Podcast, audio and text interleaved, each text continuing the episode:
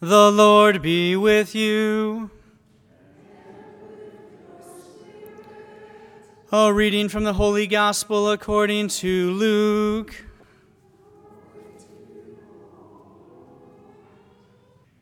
The rulers sneered at Jesus and said, He saved others, let him save himself if he is the chosen one, the Christ of God.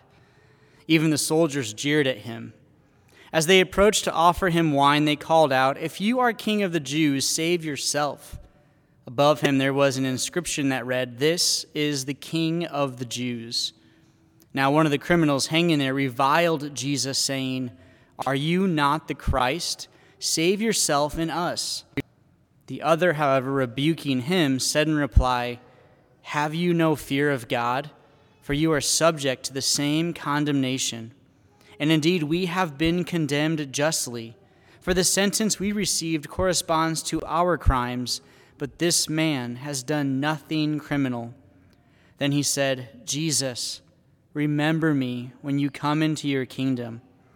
He replied to him, Amen, I say to you, today you will be with me in paradise. The Gospel of the Lord. So today, like I said, we're celebrating Jesus Christ, King of the universe, and we hear about his death. That doesn't make a lot of sense. See, you know, it's like when you look in those uh, those uh, any movie that has like a king, the king is dead. Long live the king. You know, there's like a new king, they have a new crown. It's like, the king is dead. Long live the king. It's like Jesus is dying, but long live the king. And, and Jesus has a, a kingdom, a throne, a title that goes beyond anything of this earth. We, we know that, we hear that, but do we fully grasp that? Now, last week, talking a lot about like, what has our focus. Talking a lot about what has our attention. What is it that we are choosing to give our time to, our talent, our treasure? You know, we're not going to give it to the things that we don't deem as important. We're going to give it to the things that we have value towards, things that we see as purposeful, we have even passion towards. And, and that has to continue because now the next question is after we look at what has our focus, we then say, what do I choose to invest in? What do I choose to put my life stock into? What do I choose to uh, hand over and, and to say, like, this is my commitment, my time? That's really what this change of the liturgical season does for us. It makes us evaluate and reevaluate where we've been and where we want to go to. It makes us contemplate not just on like what we do in like the the civil society of like the new year like oh i have my new year's resolutions but in a liturgical sense we're entering into something new when we move into advent. We are preparing now for the birth of jesus. But the whole the whole year ends by talking about his kingship and his death. And so what's fascinating if you think about it is jesus crushes stereotypes. He just crushes the stereotypes because my stereotypical thought would be the king is going to live forever and be glorified and it's going to be a happy Disney ending. And that's not the case today. Instead, you have this scene where everyone's jeering at him. They're, they're making fun of him, they're laughing at him. It's like, here he is at his probably most lowest point, just helpless on a cross, trying to gasp for breath, dying slowly, and they're like, guy said he's a king. Not. Like, that's what's happening here. And like the bystanders were like, you know, if, if it doesn't fire us up, like, how dare they? That's my king. Like, I wanna, I wanna do something. But who was who was there at the scene? Just Mary, just John. The others ran away out of fear. One of them betrayed him and killed himself.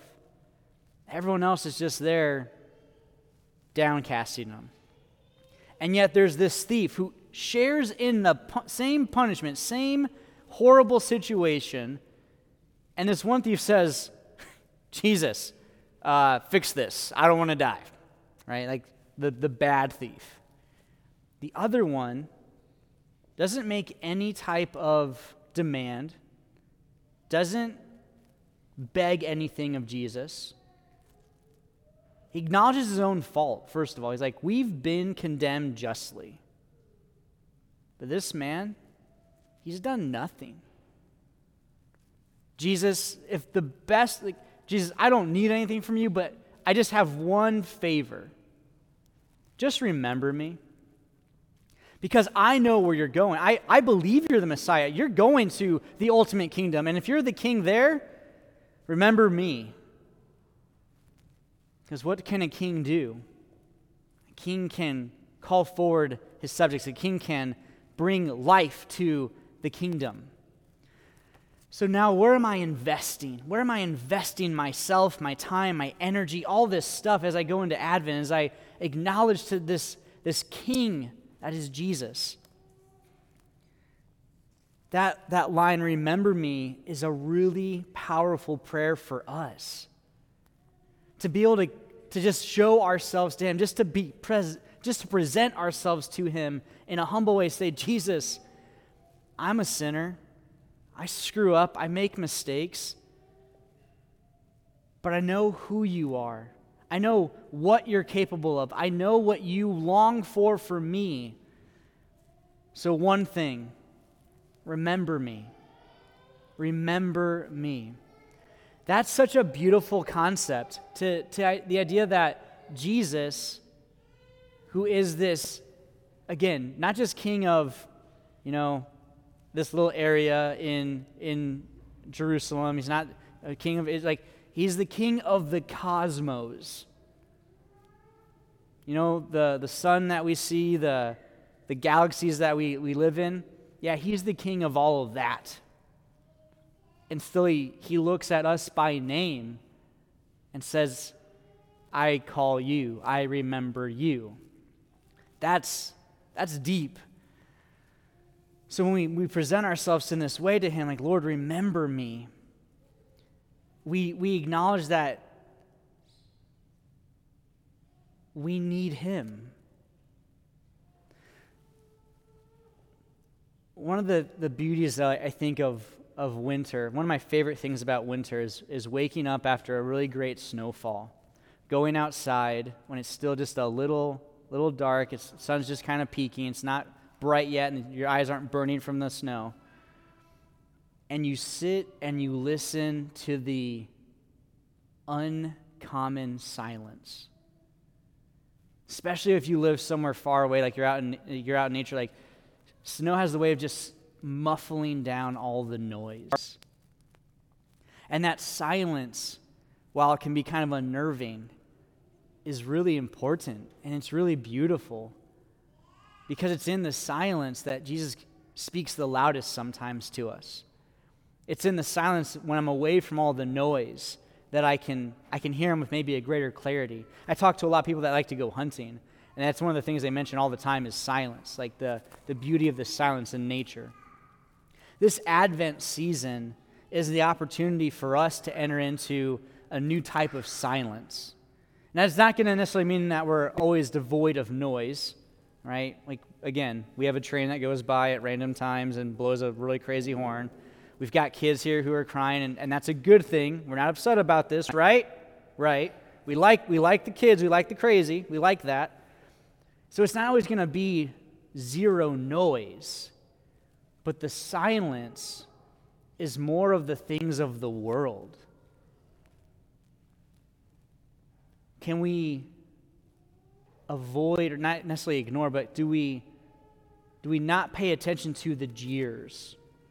Do we not do we choose to not uh, dive into the, the crazy political agendas? Do we do we choose to turn away from the divisiveness that the world tries to create and enter into a place of silence to be in close intimacy with Jesus? That's really what Advent's doing for us, is providing that space. And in that silence, we discover a lot about ourselves. It's a great place to, to call to mind, you know, the errors that we've made. It's a great place to, to talk to Him about the things we're thankful for. It's a great place to just sit and be, especially when we're always in this mode of go, go, go. One, one challenge, the greatest challenge I think that we face right now is people already have Christmas stuff up. Now, as you come to, to get to know me, I love Christmas. It's a great season, I'm all about it. But I've really learned, especially in my, my short years as a priest and a little bit longer as, as a, as a Catholic, the importance of Advent. I can't rush to the Christmas celebration without going through the penance of Advent. And this is what I learned from, from my, my former pastor. Uh, we there's a parish family that would always come and bring a Christmas tree uh, to the rectory the day after Thanksgiving. And, and it would, and it was like that was their thing. They did that. And then I was responsible for watering the tree all season long, so that was fun. It's not. But the tree was never decorated after Thanksgiving. It was just up. And once December started, once, one, once a day, Father Dan would take one of his little paper ornaments out and he would just hang it on the tree. And it wasn't until Christmas Eve that we would decorate it because he really wanted to embrace the Advent season. For us, the question is how do we enter into Advent? How do we enter into silence? How do we allow this uh, investment to start to pay dividends? Two suggestions. One, uh, if, if it's been a while since you've been to confession, go. Go to confession during the season of Advent. I know there are people that have been making confession a weekly practice. That's awesome. People have been coming every couple of weeks or once a month. Like people are starting to, to re, regain routines, and it's really beautiful. But if it's been a while, this is the season. There's, there's no more delay. There's no more, I'll wait until. No. This is the final like invitation. Like, come to confession. Jesus wants to give you mercy, love, and forgiveness. The confessional's back there. I have probably the coolest confessional because now I have the little lights, the green and the red lights. I never had those at St. Vincent's. It drove me bonkers because nobody knew when the door, like they were able to come in or not. Green light, go. Red light, stop. It's pretty simple. But I'm here Mondays, Wednesdays, Fridays, Saturdays. I'm here. I'm ready. Give yourself the gift of confession. That's the first thing. Second, Invest in the silence. Invest in the time to just come into the church when there's no one here and, and just be with Him. Invest in adoration on Fridays. Invest in um, alone time with Jesus. The final, I guess I had three for you. This is actually the homework. So uh, you get homework tonight. When you get home, on a piece of paper or any note card, um, write, write this down. It's essentially just a question.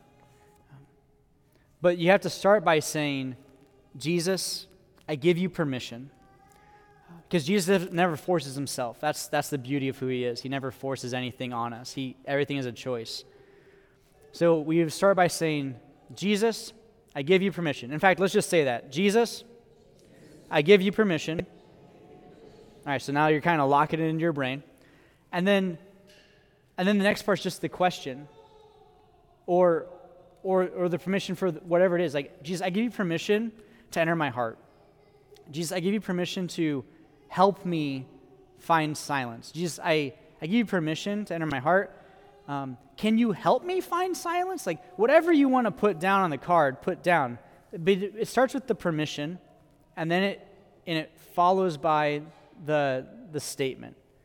Um, and then I would encourage you to take that and put it behind your crucifix that hangs in your home or, or, or underneath one. And if you want to be so bold, you can even come and bring it here at the foot of the altar. I'll come in throughout the week, check, and make sure they're protected and safe. But confession, silence, and permission uh, are really the, the gifts of what we provide today to the Lord um, and provide to ourselves.